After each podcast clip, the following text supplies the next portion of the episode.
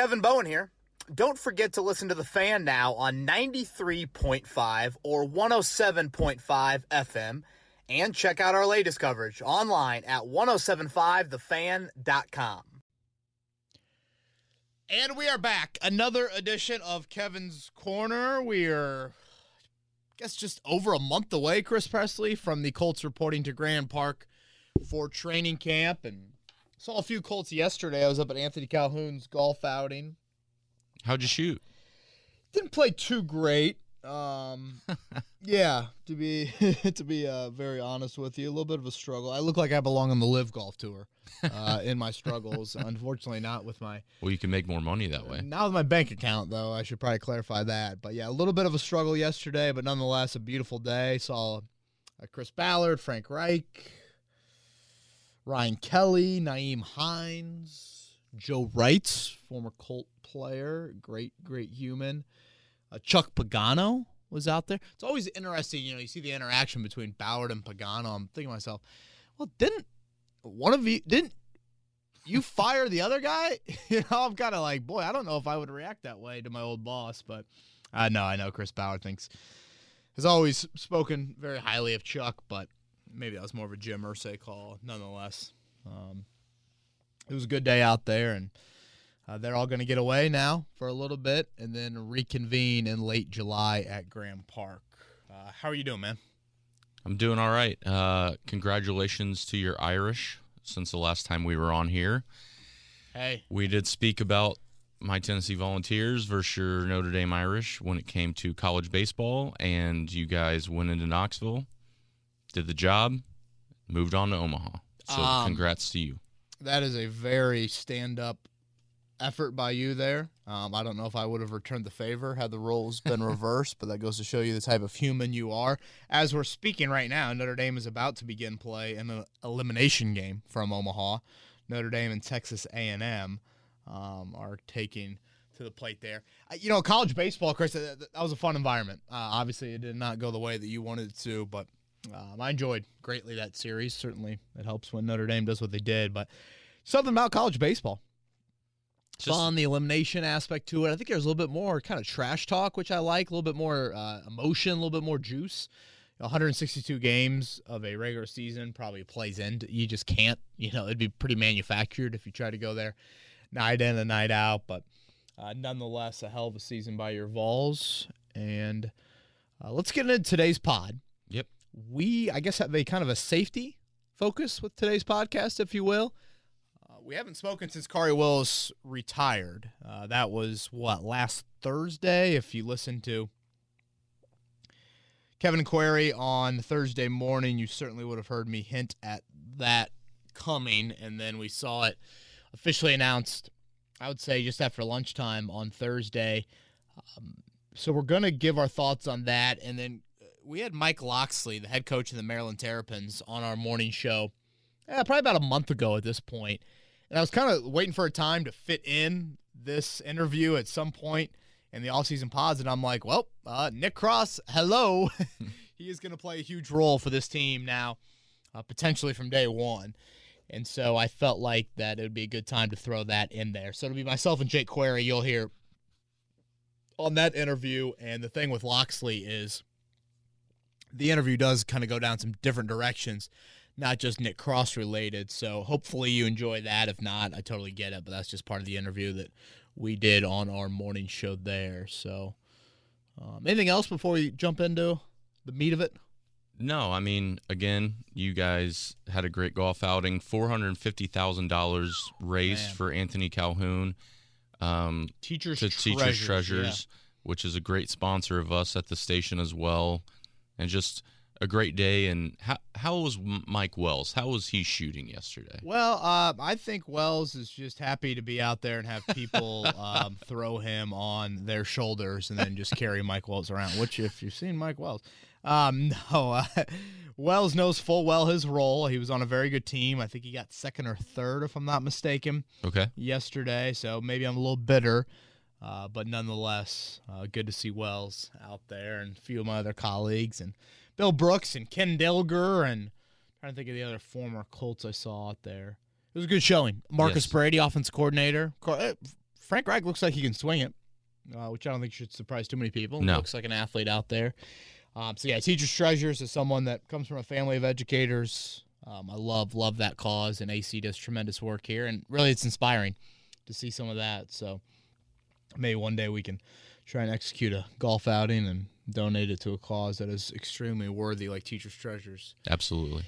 is. Uh, with that being said, should we jump into the Khari Willis? Yeah, let's go to Khari Willis because it, it caught some people off guard. Like you mentioned earlier in the podcast, you kind of got an inkling early.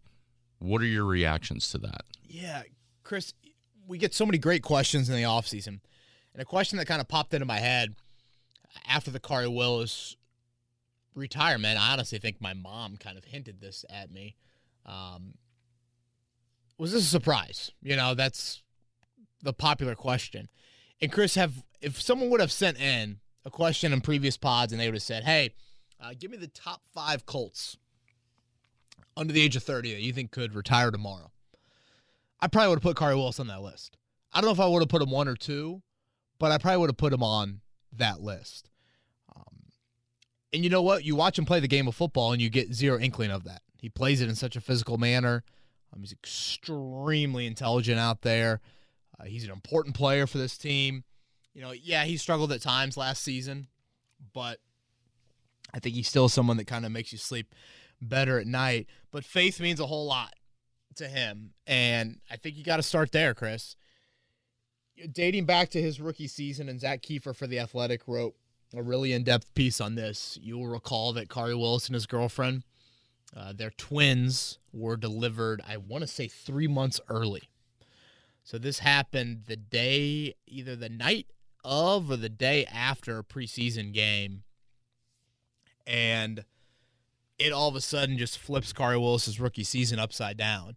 He basically works at West 56th Street all day long, and then drives down to Peyton Manning Children's Hospital, and boom, he's spending the night next to his twins, and did that for about three or four months. So I can't even imagine the acclimation period to the NFL, and then couple that with you know, you're unsure if your twins are going to live. You're unsure, you know, what their future's going to be like. You know, all of those things. So um, he pretty much said that at that point, you know, faith was his backbone, and the thing that got him through that. You know, I'm not sure if that life altering event happens, if all of a sudden he is retiring at this point, because Chris, I think there's a financial aspect you have to look at it. I'm going to try and pull up Khari Willis's contract as we're talking here but he was going into the last year of his rookie deal. 2.5 million is what he um, laid on the table there. And his original contract was 4 years, 3.2 million if I'm looking at this correctly. That was his rookie deal. So think about that. He is leaving a large chunk of that contract on the table. He's not even waiting for his second contract, which Mhm. we always hear. You know, that is the real kind of lucrative, lucrative um, thing that you want to see uh, on a contract of, hey, I'm getting to the second contract and it's a multi-year deal and now I'm making some serious money, all of that. Um, so I, I think that is something that really stands out to me about, man, this clearly means a lot. You know, when you go back to the spring and you saw that him and Yannick Ngakoue were both away from the team and Khari Willis stayed away from the team during the mandatory portion. I mean, that's when stuff kind of rises a little bit more. You're like, wait, what? What? You know, that's something serious is going on for a person to miss mandatory minicamp. I mean, it's a three day camp in the middle of June. Um, something must really be going on here. So I think that was when I was like, wow, um, something is up here. But again, we know full well that off the field, faith wise, it's always been something that is extremely top of mind for him. He was the keynote speaker of the Big Ten kick, uh, kickoff luncheon you know, back in his final year at Michigan State. That is a very um, prestigious award, prestigious nomination to get, and Khari Willis was selected for that. Um, so yeah, I was, I was not too surprised. I'd say the other thing, Chris, and feel free to chime in the position that I always looked at this offseason and thought to myself, man, the Colts are really doing a lot at that position. Yep. Was safety. Yes. Uh, you go back to April, Rodney McLeod comes in. Rodney McLeod's been a full time starter in this league since 2014. Mm-hmm. Chris, I, I I don't, you know, I was still battling puberty. I think in 2014. It- you know, Yeah. that's a guy just doesn't come here if he doesn't think there's some open playing time. And at the time, I'm thinking, oh boy, is this not good for Julian Blackmon's situation? Well, then we see Blackman, you know, look great uh, during OTAs and mini camp, uh, and then the Nick Cross draft pick obviously was another move. Um, and if you remember the with the next pick clip that we've talked about on the show before, that final draft episode that came out, and Chris Ballard says to his scouts, "All right, you know, it's Thursday night, first round's over. We didn't have a selection. We're coming back tomorrow." At the time, you had what the three selections, I think. hmm Um, he's saying to them at that point, think wideout, think tight end, think offensive tackle, think corner, think safety. And I remember walking away from that being like, safety? Really? That's held in the same sort of regard as those other positions that I think are much more pressing. Do you think he knew? I think, yeah, I think there was a strong inkling. Um, I guess I don't know that for sure. I- I'm going more of off educated guess. I want to make that very clear.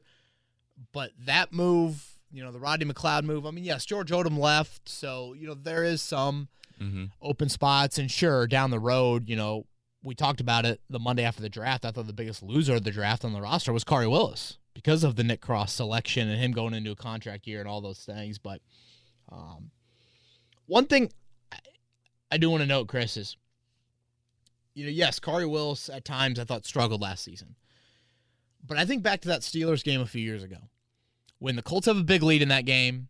They're at Heinz Field. At that point, I think they were still in the hunt for the AFC South, Yep. trying to get a home game.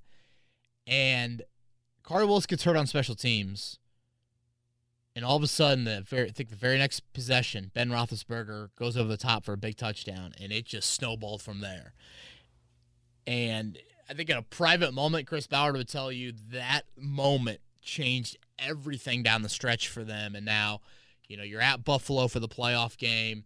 Uh, you know, Willis, I just never felt like the Colts felt totally comfortable with their depth at safety back then.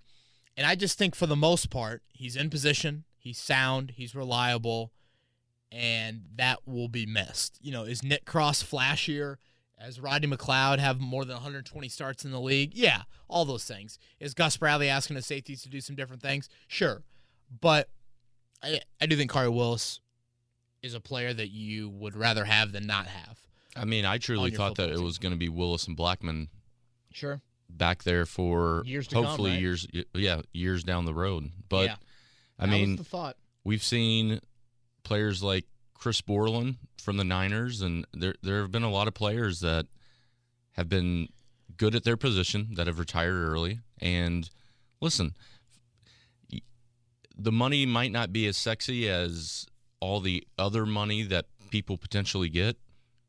But Kevin, if I gave you that amount of money that he's already made, and he feels like he needs to step away from the game, you could survive off that. and, and I- think a point to make out, Chris, too, is like, I mean, I don't know what it's like to go through the life events that Khari Willis has gone through. You know, I mean, that's extreme, beyond extreme. I mean, it's stuff that you never really truly envision. And we don't know what else. I mean, Khari's a very private guy, not on Twitter. I think that Mhm. was his first ever Instagram post, if I'm not mistaken, him announcing his retirement. And you're going to do that and pass up that money? I mean, that is notable. Um, also, Chris, think about his conversations with Frank Reich, a guy that you know waited after football, but I mean he was a minister immediately. I mean, he, in a way, he was devoting his life to Christ for you know X amount of years in that manner. Um, you know, I I guess at safety moving forward, it's kind of what do you want as your cup of tea? Do you want the guy you trust a little bit more, Rodney McLeod, or do you look at the 20 year old, soon to be 21 year old Nick Cross and say, let's go? I mean, by all accounts, mentally, they were pretty impressed by what he showed. Um, certainly, his physical skill set, his height, his size, his speed, all of that checks the box. So, I think we now throw that up there with left tackle in the position battle. And honestly, you probably feel better about safety than you do tackle because Matt Pryor only has two career starts there. Bernhard Raimann, you know, third round pick at that position, I think is a little bit different than playing safety. Um, and then obviously Rodney McLeod having more than 120 career starts. Um, anything else on the Willis front? Nothing on the Willis front, but just as you were talking about the offensive line, I did see Quenton Nelson and Ryan Kelly at the Morgan Wallen concert this past week. Can I raise my hand, Chris? Go for it. Uh, you texted me that, and I put in my maps Morgan Wallen. I thought it was a restaurant downtown. No, he is the number one country artist right now. Now, my wife, I did ask her as well, and she was like, "What? Where is it? Is it a?" She actually agreed with me on that. So um, I know a- abs- absolutely nothing because then I woke up the next morning, and started scrolling through my Instagram. I'm like, everybody I know is at Morgan Wallen. It's it was a uh, Give me like a. Uh, are we talking Luke Bryan? Are we talking like uh, Sam Hunt? he are was we? he what, was he was what type of country? he was canceled for a while. So he uh, originated um, the first time he came out was on The Voice, and Usher selected him. Got it. Uh, started to make some hits. He's a little bit more urban country, if that makes any sense to you. Like there's some nice uh, bass beats behind a lot of his things. Got canceled for a while because of an incident, uh, which we don't need to discuss on this Okay. podcast. Yeah. Okay. Gotcha. So he was off the grid for about two or three years, came back, started selling out shows. For instance, if you live in the Indianapolis area, you'll know this. At Ruoff, a lawn seat was $550. do it again. $550 for a lawn seat. That's how quick it sold out. That All of his shows are selling out in about 10 minutes. So- Gotcha. Well, maybe I should know this dude. No, but it, it, it was kind of funny because I'm walking, I'm walking back up from uh, the pavilion Yeah. And I'm like, that looks like Quenton Nelson, and I de- definitely know that's Ryan Kelly. And I, I was kind of proud of myself because I was actually taller than both of them. Now, granted, they're barrel chested and more physically imposing than I am, but I was like, okay.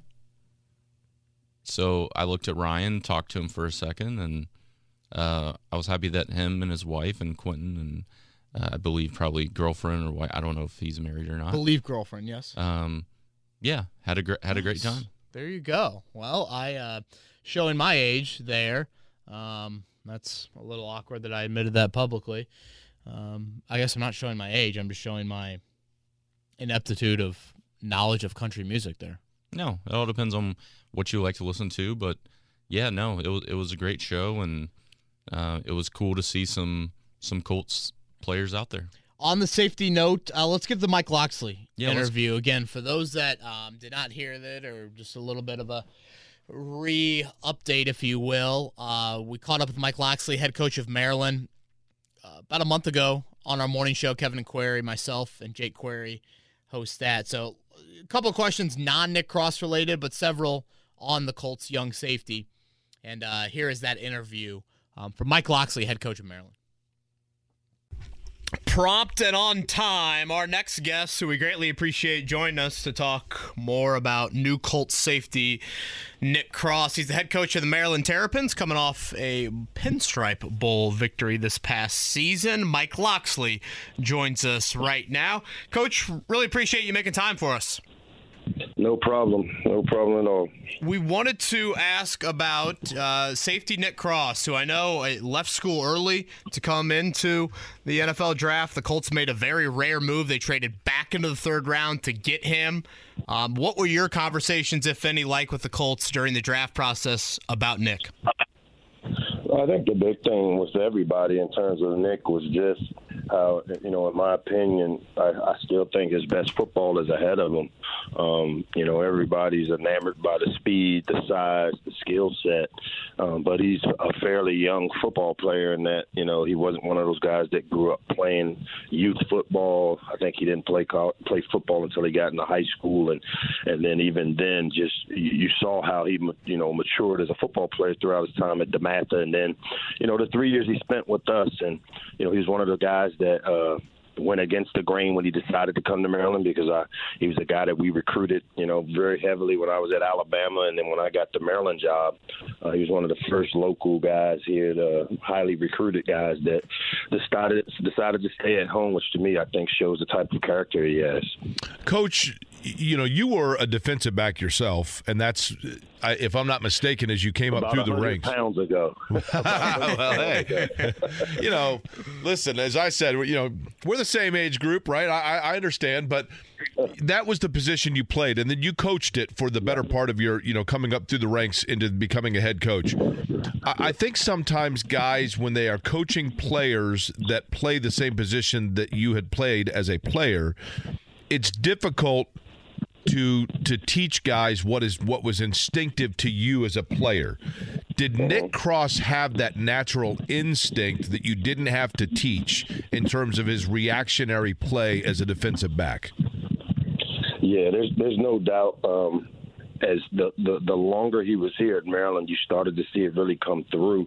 Um, he showed great range. Um, you know, we all know about his track times, and he, you know he's an accomplished track guy um, out of high school. And, and, and but you saw the range that he showed. That I mean, as I remember talking to a few teams saying, you know, he's one of those guys that you can play in the deep part of the field as well as come down in the box as well as blitz. Can be a slot safety, slot nickel guy, and very rarely do you see safeties that can do all three. They're usually either are a deep middle third player or they're a down safety.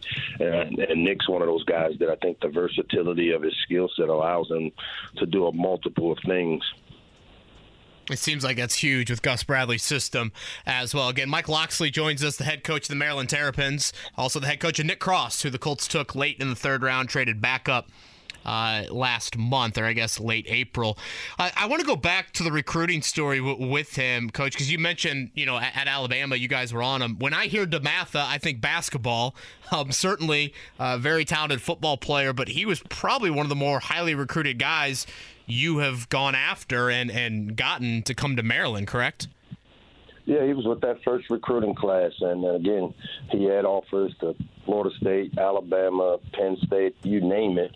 And, uh, you know, I had developed a really strong relationship with him and his family during my time at Alabama. And so it was kind of weird when I switched hats after uh, the championship game at Alabama and returned to Maryland. Um, I had to put the Maryland hat on, and, and uh, it was a it was a battle to get him to want to stay home. And you know, but after showing him how he could be a part of building something, which you know, us going from you know two wins to seven wins during his tenure uh, can be attributed to the leadership that Nick showed.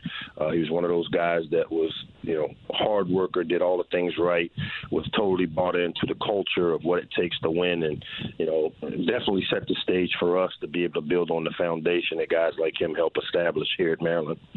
Coach, I've got a, a ton of respect for you, and I want to tell you why, and I hope this doesn't encroach into a, too personal an area.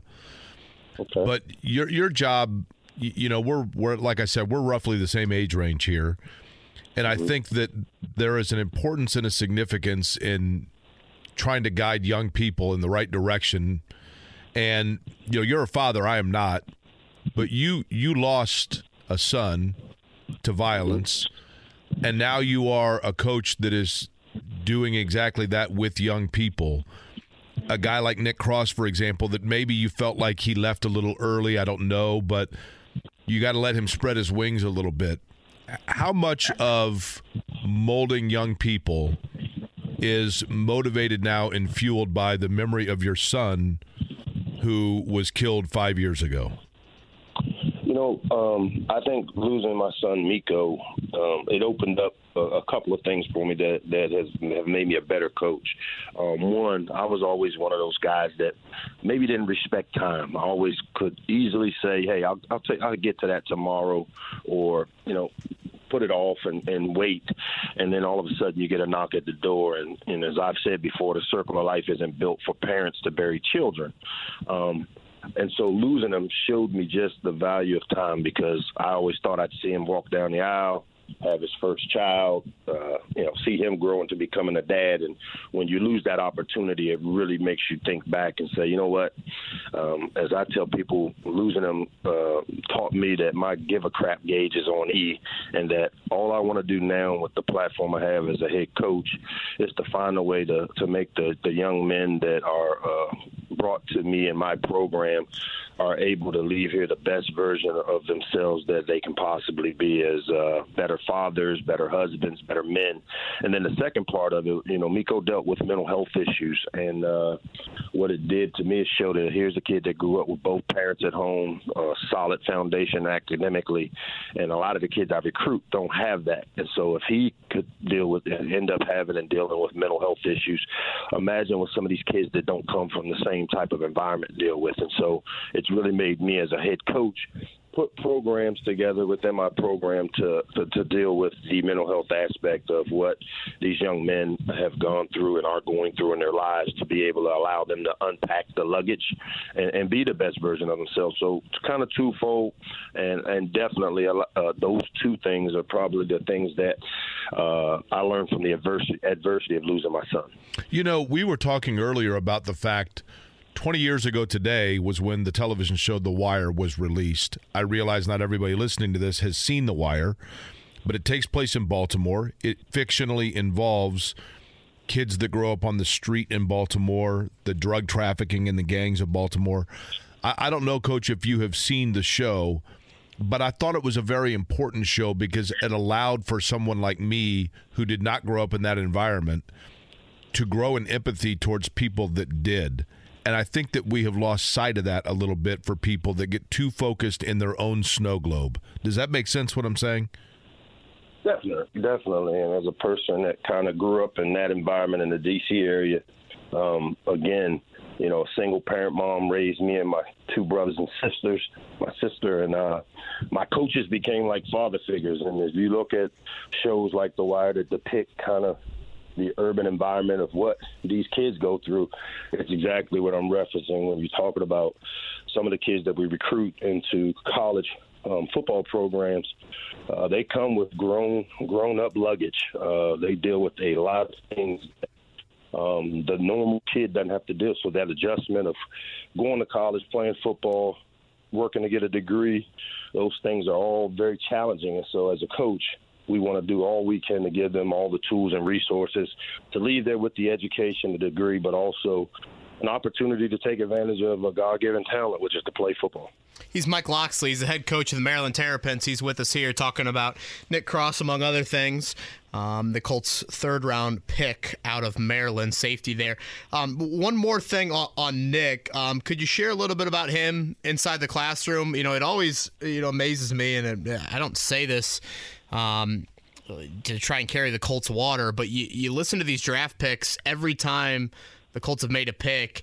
It, you know, I'm just kind of blown away by the maturity that they seem like they have. I know Nick's a young guy, I think just 20 years old. Um, but what is he like uh, off the field? Because the combine numbers obviously speak for themselves. Yeah, he's one of those kids who grew up in a great home, mom and dad uh, really strong parents, um, came into college with the right stuff. He's one of the few guys that from high school was able to get into our business program straight from high school. Usually you have to be here a couple of years, but he obviously showed the ability um, from an academic skill set to get into one of the top business schools in the program and thrive academically. I mean, he was one of those guys that I didn't have to chase the class high character, understood the importance of uh, the education piece, understood the importance of making good decisions and choices off the field. Um, never had any issue with Nick, and I, I think, you know, when you look at the type of uh, player he was for us, uh, the type of leader he was for us. Usually, how you are off the field is usually how you are on the field, and, and, and I think you're going to see you guys are getting a, a guy that will work um, will keep himself out of trouble, uh, will be a great teammate, will be great in that locker room. And uh, as I said, I still think his best football is ahead of him. Did you feel like, Coach, with your, and I love the, the phrase, your your give a crap factor was on E. Your perspective changing about living for today and not tomorrow, did that in any way affect the level of support you had for Nick when he decided to leave early to go into the league? Did that weigh into it? In other words, would the Mike Locksley of 15 years ago have said, "Hey, I don't know that you're ready"? Were you influenced by the seize the moment mantra? You know what? Being in this business 30 years and having 36 guys that were drafted in the first or second round, when it comes to make these decisions about when, whether to enter the, the, the draft or not, you know, my job is to create the um, to get the infor- information and gather the information for the for the kid and his family. Um, obviously, with the ties we have and I have to a lot of the NFL teams, I reached out personally to find out, hey, where do people see Nick based on you know the tape and based on the things that they've evaluated. I give them the information, and then it's their decision. I can remember uh, back in 1999, I had a running back, Lamont Jordan, that uh, was thinking about coming out. He just rushed for 1,800 yards, and he came in and asked me my opinion as a young coach. What do you think I should do? And of course, I said, you need to come back. And the next year, he didn't have the type of year that he had from year one, the, the year before. And I felt like crap. I'm thinking, man, I gave bad advice. So from that day on, I learned these are family decisions, personal decisions that the kid needs to be able to make. My job is to get the information, to give it to him, say, this is what people think. But it always comes to betting on yourself. And Nick definitely bet on himself.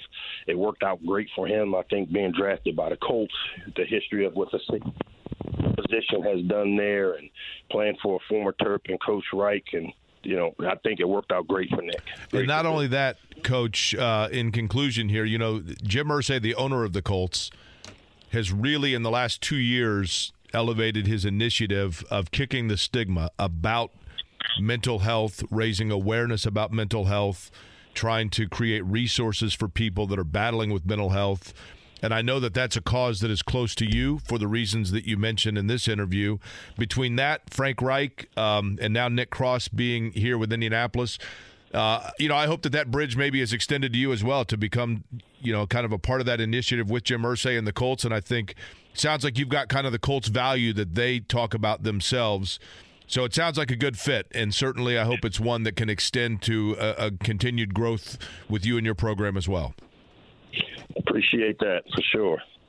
Thank you, Coach. Appreciate it. Thank you, Coach. Thank Appreciate the time. Yep. Thank you. That's Mike Locksley right there on the Payless Liquors hotline. Fear the turtle, man. And enjoy that conversation with him.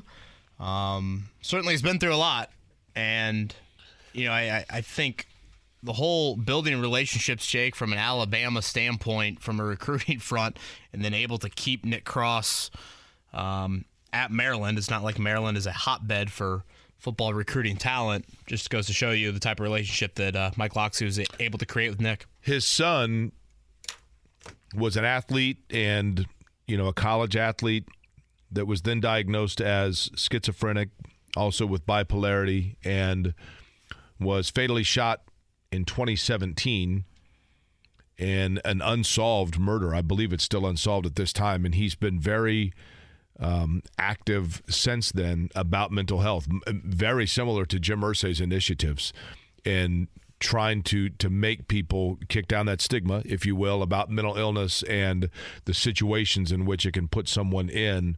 And I applaud and commend. I don't have kids, so I can't speak to how difficult this must be, but to recognize that the situations that his son were that his mental illness put his son in situations that put his life in peril. You know to recognize that as opposed to not using it as an excuse but rather as a teaching point for other people i think is very commendable. Yeah i can't even imagine. Um, extremely impressive what he is doing outside of you know running a big ten football program which brings obvious challenges as well. And at his alma mater, correct? Isn't Locksley a Maryland guy? Uh, he played at Towson State, I believe. State. Um, but he had coached at Maryland previously. Um, he's coached a lot of places. Uh, I believe the Naval Academy as well. Uh, but I mean, seems like a nice guy. I mean, look at he's coached at uh, Navy Prep. Sorry, so uh, Towson State was where he played. Then he coached at Navy, Prep, Pacific, Army, Maryland. These are all his assistants. Florida, Illinois, New Mexico, back to Maryland, Alabama, and then Maryland as a head coach.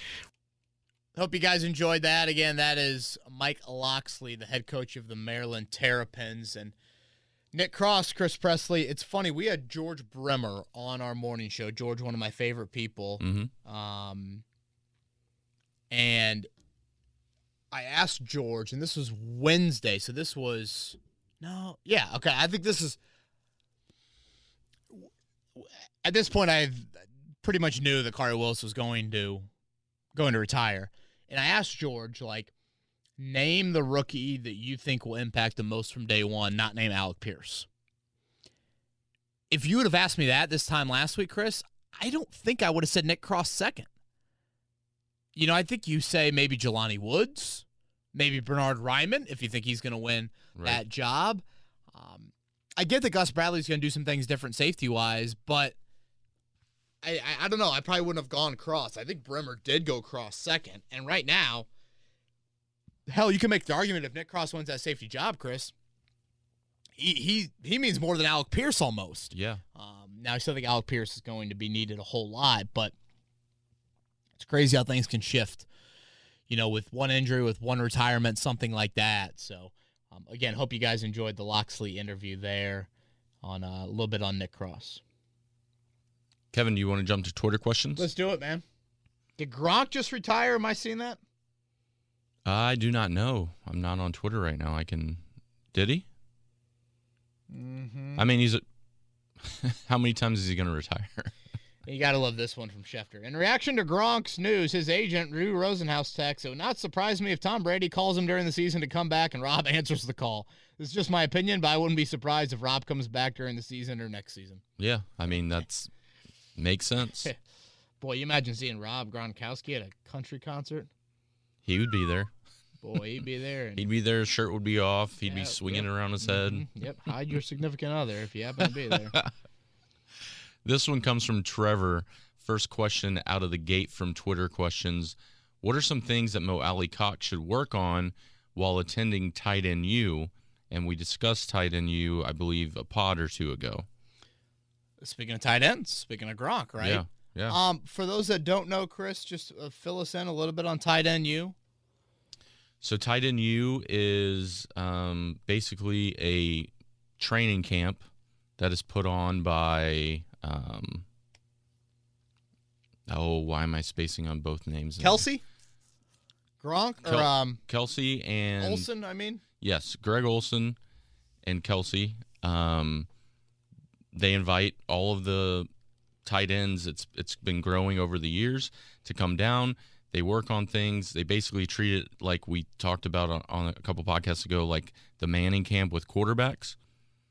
And so Mo Alie-Cox apparently has been invited, and hopefully, I think that Manning camp's going on too now. I, I think it's Kittle now that I think about it out loud. or no, right? yeah, it is it, it, it is Kittle. George It's Kittle. George Kittle and Greg Olsen. and Greg Olsen. Um, so yeah, Tight End U. Glad Yeah. that he was invited.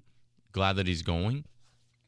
Why not? Yeah, no, I think it's great. Um, you know, what does Mo Alie-Cox need to work on? Yeah, I've always thought this about Mo. It's just, and Chris, I don't know how much you can develop these. It's just like the natural athlete, the natural traits of playing tight end, play, looking a little bit more fluid, being a natural runner and catcher of the football um, getting away from the basketball. I mean, think about your footwork like in the paint and basketball. Yep. This is a little bit different than, you know, running a route tree where, all right, you, you know, you're running eight yards this way and, you know, you're going to break that way. I mean, the only time you're running eight yards on a basketball floor is you're just you're just jogging at that point down for the for the other possession there. So um, I think it's all good stuff though to see these guys going to these sorts of events, going to camps. Um, I think it's extremely beneficial to be around other tight ends. You know, maybe learn some film stuff. Um, I think it's really cool that Olsen and Kittle do that. Um, I think that's smart as well. So, you know, uh, you guys heard me say I didn't love what I saw out of the tight ends in the spring. Um, I, I almost feel like we haven't talked enough about them. You know, we talk about the wide receiver group as the most unproven group in the NFL. Chris, of your top four tight ends, only one has been in the league longer than one year, and that's Mo. And he's a former basketball player. You know, it's just it's just kind of crazy how unproven you are at tight end. I mean, we talk so much about wideout, but Yeah. I would say tight end would fall into that group as well. Next one comes from Tanner Kent Sterling, which, if it, you are not from the Indianapolis area, he is a local media person. Brought this up, and he'd like to hear your thoughts on a player for player trade for Kenny Moore and Scary Terry McLaurin, uh, Cathedral graduate. Yeah. I know there's no replacing Kenny Moore, but I feel like our defense is strong enough that we can get by without him, and our offense would just go over the top if we could make that trade with Washington. So this is interesting. I feel like um, this is starting to gain some traction. It this is. Terry McLaurin thing, and I guess um, I I- I get the cathedral angle. I get I believe his agent, if I'm not mistaken, is Buddy Baker, who is based out of Indianapolis. Um, boy, I I don't. First off, Tanner Kenny Moore for Terry McLaurin, I don't think would work. Um, I think you would have to up the ante. Um, Terry McLaurin younger, Terry McLaurin playing the more prominent position. Um, yes, there's a financial component too, but I think you would have to up the ante on that. Um, and I guess two other things, Chris, stand out to me. First off, you trade for Terry McLaurin. You give him the contract extension that he wants and deserves. What do you do with Michael Pittman next year? You know, I mean, he, um, who's who's one and who's two? Well, I mean, financially, you, all of a sudden you're going to spend it wide out like that? that? That doesn't strike me as a Chris Ballard thing to do. Um, he's always been a big draft your own and resign your own. Right. I, I don't think you'd let Pittman walk. Do you have room for Pittman and Terry and Nelson Not- and, and Leonard, Leonard, yeah. and Jonathan Taylor? like, it just. I, I don't see it. Could you make all of that work? You probably could, but again, that's not how the Colts usually operate with cash versus cap and all those things. The second part that stands out to me, and honestly, this goes back to a discussion we had back in March and April when some of those bigger names were out there. When Davante Adams was on the move, when Tyreek Hill was on the move, when Deshaun Watson was on the move, Russell Wilson on the move. Chris, I just don't feel like the Colts can do any of these sort of moves i.e., give up an important draft pick for player until they find the future quarterback. That is more of my opinion. But if I'm running the show, and let's say Matt Ryan looks really bad this year for some reason, or Matt Ryan just has a change of heart and he reaches 38 years old or says, All right, enough's enough. I don't really feel like playing. I didn't love whatever. Move my family up here, whatever. Now all of a sudden you enter next year's draft and let's say you have to give up a second for Terry, and, you've won 10 games. How are you trading up from 24 to wherever you need to get to to find the future at quarterback?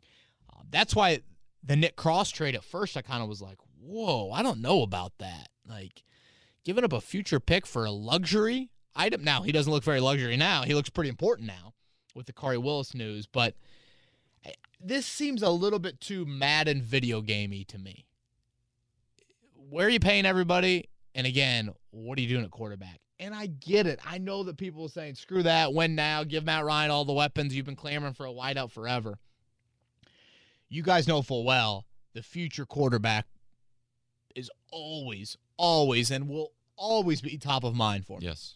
So I know that probably gets a little boring and redundant, and people want to, you know, spice things up a little bit. But unfortunately, with your draft picks, with the future quarterback, uh, by the way, shout out Sam Ehlinger. So he got married over the, I believe, Aspen Nice. over Good the for weekend. Looked like a very beautiful wedding.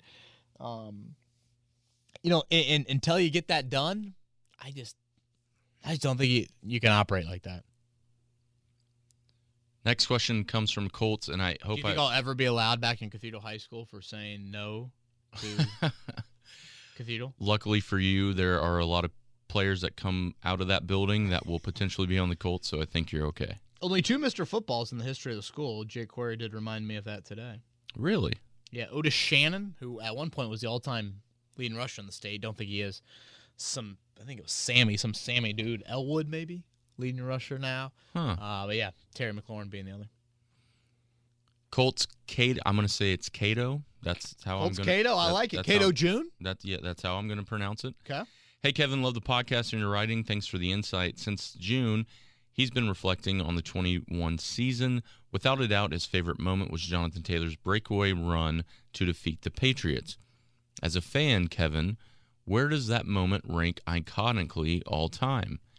For you, maybe fifth behind Manning lifting the Lombardi, obviously Jackson picking off Tom Brady in the AFC Championship, Luck Superman dive and touchdown against the Chiefs in the playoffs at home, and Manning winning against the Bucs on Monday Night Football on Tony Dungy's birthday. Hmm. Boy, those some good ones there. Chris Presley, feel free to uh, jump in as well if you've got any. Um, so Indy Colts moments. That's what we're going with here. Yes. Road or away, it looks like. Um, you know, I'd probably throw in a few others. Um, I don't know if I would have the Jonathan Taylor play that that high. I mean, it was a cool moment. It was a crescendo, you know, of the crowd. I think anytime you see a big run, you see the whole kind of parting of the seas open up, and Right. you feel the crowd really get into it. Uh, COVID, you know, Patriots, you know, kind of the first real big primetime crowd, all that that plays into it. But Chris, the playoffs just add something to me. So I, I think back to the Pagano era, winning in Denver, Vontae Davis, the best player on the field on that Saturday. I think it was a Saturday in Denver, uh, and Peyton Manning losing to his former team. The Colts go to the AFC Championship game. I get the Flakegate happened and all that, but that was a pretty special moment. You know, how about getting to the Super Bowl a second time? Right. the Jets, I believe, in the AFC title game here Mhm. in Indy. I would think that would rank up there. If there's a regular season one that pops into my head that would be over this, I have a special place in my heart for the Reggie Wayne Orange, Orange Gloves game. Chuck's first game um, in the hospital with leukemia. Yep. Reggie against Charles Woodson that day, the Yeah. defending Super Bowl champs, having to come back Get that stretch out. the stretch, the go go gadget arms, yeah, all of that, man. Um, anything else come to you? I'm probably forgetting some, and people are probably yelling at their No, I mean, podcasting device. it also right now. depends on how long you've watched the Colts. For us, the era goes back to a certain right? certain degree, but I basically go from the Manning era on when when I think of when I think of Colts moments and yeah, the Bucs on Monday Night Football where we all were told to go to bed at a certain time and woke up and we're like, what? Wait, we won? Right. We actually won. You're like, don't game?" lie to me. I'm still waking up. I mean, honestly, Chris, let's go back to Harbaugh. And you know that team making a run to the AFC title game, and, I and was gonna really having so many moments in the fourth quarter of that Pittsburgh game to win that game. Yep. and go to the Super Bowl. Um, yeah, I think that's one that you would probably point to as well. Absolutely. It's a great question. Fun Pretty- to think back on those memories. It is. And hopefully we have more memories to come and hopefully Jonathan Taylor, even though he does not crack our top five right now with that run, even though it was against uh the nemesis Right, of the, the. Patriots, he hopefully will have more of those um, down the road. This one comes from Walter. Okay, what's the deal with the Colts not pursuing Jaylon Smith? He's 27. I understand he isn't the best in coverage and having the depth guys and having him as a depth guy, would you really help?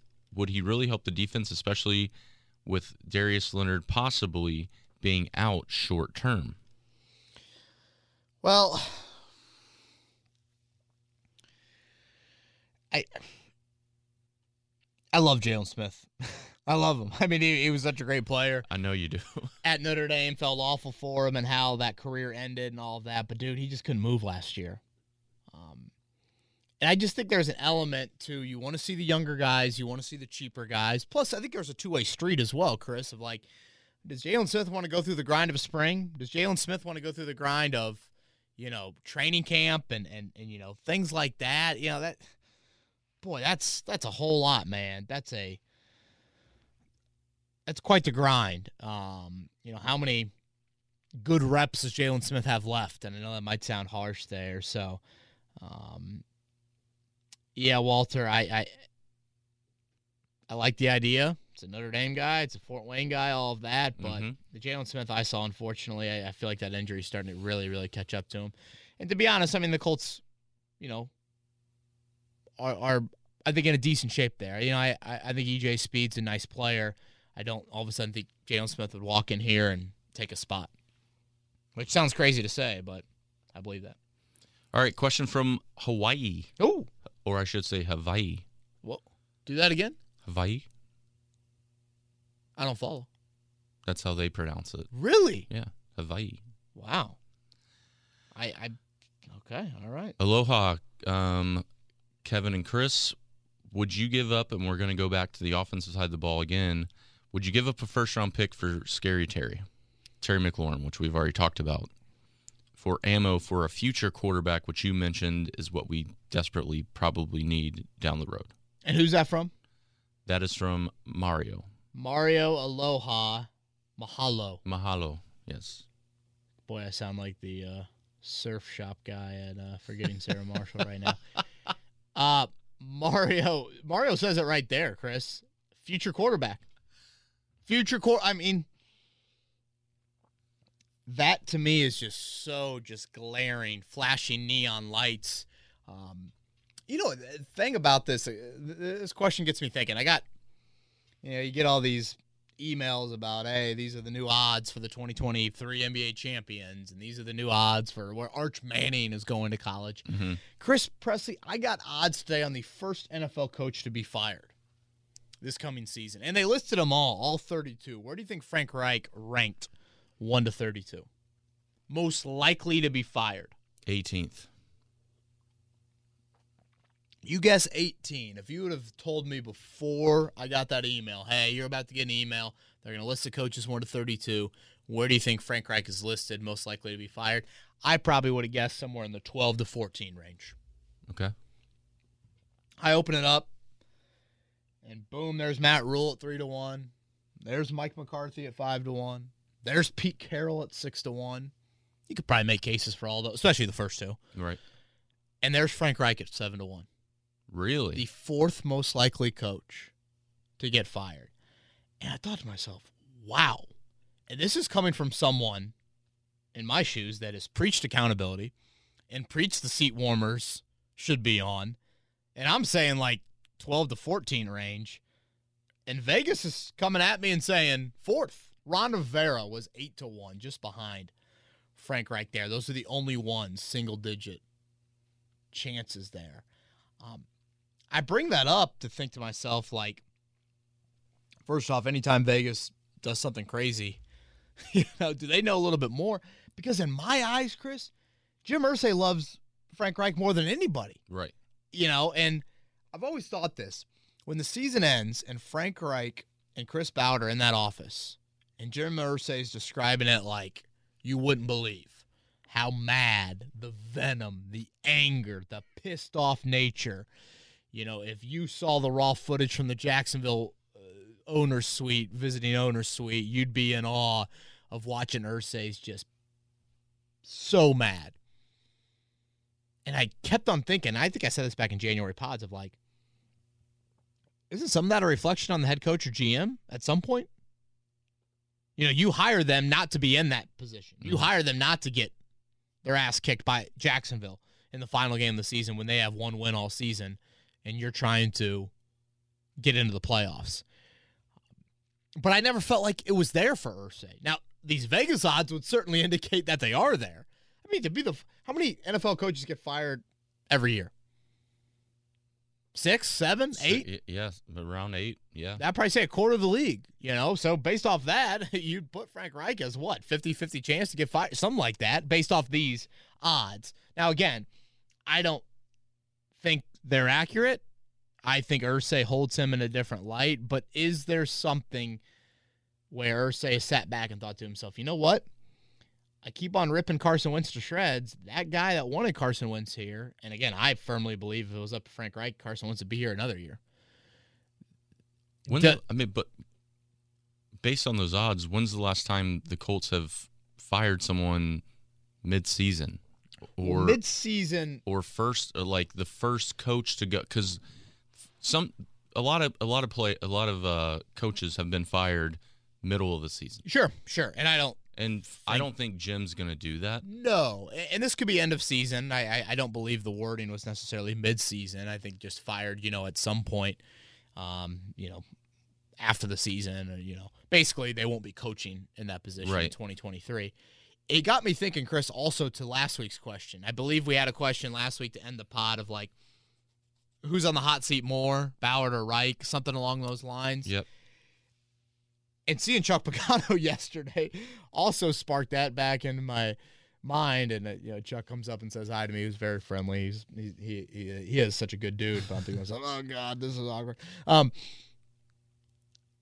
Chuck Pagano got fired for far less wins than Frank Reich currently has on his resume. Um, I should say far more wins, excuse me. Chuck had a lot more wins on his resume. Right. Chuck had three playoff wins on his resume as well. Um, now, again, I think there was plenty of reason to fire Chuck at that time, but it is something to where, to the common Colts fan, I don't think anyone views Reich on any sort of hot seat. I mean, you just said 18th, for example. I would have said 12th to 14th. Mine comes from a little bit more Irsay and knowing his thinking, because in my line of thought, the accountability should be ramped up. I think I look at this and think to myself, that's a good thing for Colts fans. And I know that might sound crazy, but when has this team been out their best? Under Frank Reich. When the backs are against the wall. Honestly, when has Frank Reich been his best as a player? Thrown into the fire. Frank, we need you, man. Like, we are in desperation mode. You are all we've got. I would like to see more of that hunger, more of that foaming at the mouth, more of that, like, I'll eat anything. I'll, you know, just, it's like you're on the golf course, you've played 10 holes, you, you all of a sudden see the beverage cart lady for the first time. I'll do it. I'll do anything. What do you have in there? I'll take anything. You know, it, it's that sort of desperate mindset I'd like to see.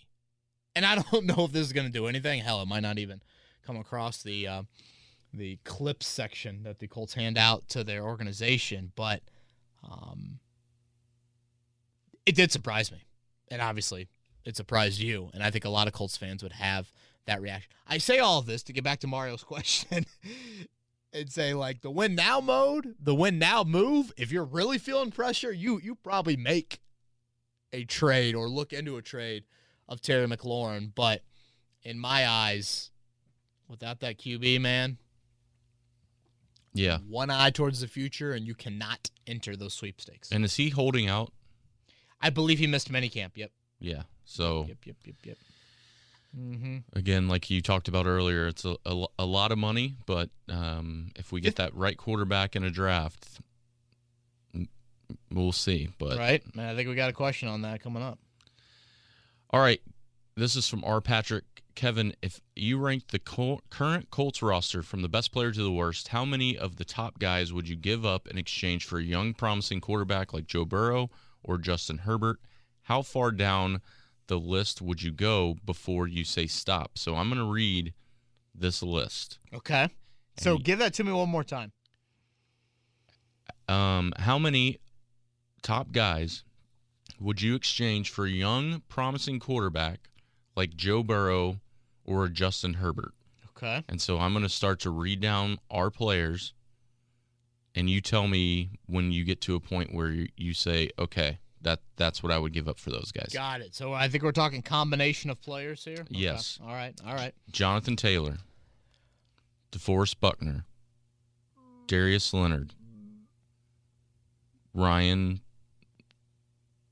uh, I think Matt Ryan, Quenton Nelson. Oh, gee, boy. Um, you know, this sounds weird, Chris. I'd pr- give me those first four again. Stop after Ryan. You'd say Taylor, Jonathan, Jonathan Taylor, DeForest Buckner, Darius Leonard. Would you trade those three for? and then was Matt Ryan that that next name you mentioned? yes. I would trade those four for one of them. You think I'm crazy? It's up to you. I mean, it's, I think that's code for yes, you are. Um, well, I trade Matt Ryan because I mean, who cares? I mean, yeah. you know, like I th- that one. It's like okay, it's the quarterback leaving. Um, so I'm basically trading Taylor, Buckner, Leonard for one of those, one of those quarterbacks, For- Burrow and or, or Right. Herbert. Um, okay, this is my line of thinking on it because it does sound kind of wild when I say it out loud, and now I think about it again. I'm like, gosh, Kevin, have you been well, you're freeing up space have too. been drinking on this Tuesday morning? Uh, good cap situation. Uh, rookie contracts for Burrow and Herbert, so it allowed me to continue to build. I'm not giving up any draft picks. I mean, think about that, man. Uh, you know, to go find your next quarterback, you're gonna have to mortgage some serious draft capital. And you know what? I trust Chris Ballard to draft. mm-hmm. And like running back, I just I just don't hold it in that light. You know, Buckner would be a very significant loss. Leonard would be a very significant loss. But I look at it and think to myself, all right, you're in a good cap situation. can I go out in free agency and let's say Buckner is let's just throw out a grade for Buckner. Let's say Buckner is an A minus. Can I go out in free agency and find a B plus at that position? Then can I come back in the draft and in round one I take the best will linebacker in the draft. And round two, for some reason, I take a Jonathan Taylor that, you know, is somewhat similar. I Taylor is just is in a different stratosphere, but Right. you know what I'm getting at Yes. of whatever that B talent to the A player, and then I've got Joe Burrow or uh, Justin Herbert. I I do it. Hell, I might give up all of them, but I'll keep Nelson. You need somebody on the side of the building, there, and you need someone to Chris to run into it. Morgan Wallen. I hear they got a great, great happy hour menu there. Um, yeah, I don't know. Was that crazy? I think Taylor's going to be the one that people are going to give you the most pushback for. But Buckner's getting a little bit older. Darius Leonard, we don't know what his availability is going to be. Obviously, a big contract. Ryan, like you said, only two years left. And with Taylor, most running backs only play in the league for or dominant in the league for three to five years. So, but a quarterback, that's what you need. That's the the heartbeat of a team, and that's the one thing that we've uh, been lacking. Does Arch Manning look at all like Peyton? I don't see it. No, he does not. Now Arch is Cooper's kid. Yes, Georgia, Texas, Alabama. Not bad, right? whoever has the most money, Wine and dined on those, right? yep, that's who's going to get them. All right, how many more we got left? We got two more. Okay, This one let's comes go. from Jay. Been thinking about the 2019 draft. The only extension from the 2019 draft class that makes sense at this point to him is Bobby Okereke. Do the Colts? Do you know if the Colts are working with us people? Second question. Additionally, if Parris Campbell has a healthy season, say 800 yards, four to five touchdowns, do the Colts potentially give him a franchise tag to prove it? Normally, they don't do such a thing, but what do you think? Um, Jay, I mean this with all sincerity. Thank you for sending the question. Um, no, no, no, no, no, no, no, no, no. What was the jingle for that? No, no, no, no, no. Meow, meow, meow, meow, meow, meow, meow, meow, yeah, yeah. And I, and I hate cats. And I hate cats. So do I. I'm not a cat guy. Chris, no. The franchise tag, I don't have it in front of me. I'm gonna guess it's probably I'm gonna guess it's probably 20 million for next year. You imagine paying Parris Campbell 20 million? I, I don't maybe Jay's not familiar with how much that is. Uh, but that would be the dumbest decision in the history of football. Not a chance. Yeah, probably not. But it'd be one of the dumber. It'd probably be the dumbest decision that Chris Bowers made. It, one year prove it deal. If Parris Campbell goes out there and plays all 17 games, Chris, and he has what does he say, 800 yards and a handful of touchdowns. Yep. You you come back and you say, Parris, we are so happy for you. We, we're glad that we stuck with you. This and that. Here is one year, and here is three and a half million, four mil. I I, I don't know. You got to do it again, and then then we might you know do a little multi-year thing. But I mean, slap the franchise tag and say one year, twenty million. Yeah. 2019 draft class, it's just, I mean, think about it. Rock Ya-Sin's gone. Banogu could be gone. Uh, Bobby Okereke, I, I probably don't give him the extension yet. I probably want to see him just one more year. I don't know if he's there just yet. Um, Parris, obviously, we just talked about. Khari Willis is retired. Martel Marvell Tell's been cut. EJ Speed, I'd probably give another deal to. And then who were those late ones? Um, the 2-0 lineman. Barton, the big tackle. He didn't last long. Javon Patterson, I think, retired pretty early too. And then uh, that D end, Gerri uh, Gerri Green. He spent a minute with New England. So yeah, it's um, definitely not a good draft class. And Bobby, if you're listening, sorry for the uh, Okariki instead of Okereke. Still mm. still hard to get used to at times. Hey, you know McAfee's never gonna never gonna let us forget that one, right? All right, the last question is a fun one. We're going to end on a fun question from Casey. Wants to know if the offense and the defensive roles were reversed. So if you take the D line and move into offensive line, offensive line goes to defensive line, Okay. receiver switch to corners, All right, etc. so we're playing both. We're a cla- we're, the Sheridan Blackhawks. We're the class. We're a Class A football. Yes. So we're mixing things up. each side changes rules, which unit would win in a scrimmage game? And who do you think the quarterback would be? I tell you what, Notre Dame is in scramble mode early in this game. They are playing with fire against Texas A&M. I got the box score up, looking at it. Um, who would be the quarterback? That's a good one, Chris Presley. So I need a defensive player to play quarterback. Is that what you're getting at? Well, if the roles are, I mean, Somebody on defense. I mean, who's who's the quarterback on defense? It's not a you know, it's kind of hard to. yeah, that's true. Leonard looks like a really natural athlete. Like I've seen him swing a golf club and like swing a softball bat. I mean, hell, he looks great doing all that. Uh, I I would put Julian Blackmon at quarterback. I think Okay. he's a guy I feel like I trust. Kenny Moore running the option. You know my affinity for the triple option. Mhm. Dude, I don't know about you, but I think I would take the defense over the offense in a lot of these cornerbacks. I think they're just too fast for those for those wideouts to get down in a stance. Dezmon Patmon, Mike Strachan to crouch down and really defend. I I don't know. I think Isaiah Rogers could. uh, D line. Yeah, I'm gonna go the D line. I'm gonna go. I don't know. Maybe the defense. I feel like the defense is more versatile athletes, I, I, yeah, and I'm going speed over power. Yeah. We're we're going Lamar Jackson instead of Aaron Rodgers. Sure. Uh, sure. Yeah. Yeah. I really like Aaron Rodgers. Um, but yeah, I see what you're saying with that one. No, I, Who was that from? that was from Casey. Casey. Nice one. Nice one. Nice one. Nice one. So, Scored Kevin, on the air. Casey geez. wrapped it up. We, just gave up two runs. Oh gosh, who are you playing? A and M. You said. A and M. Yeah, that's It's over. number five in the Do nation. you like I this? believe. I, I, I, I'm gonna watch this tonight and wear it again tomorrow tonight in the fan cave. Yeah, let's celebrate a good. Yeah. Kevin's wearing his Notre Dame Irish baseball jersey. Nice little pinstripe. Yeah, a little throwback. I think there's pictures of Ryan Bowen wearing this at like the age of six or something. Kevin, Kevin, before we end, did you have a good Father's Day?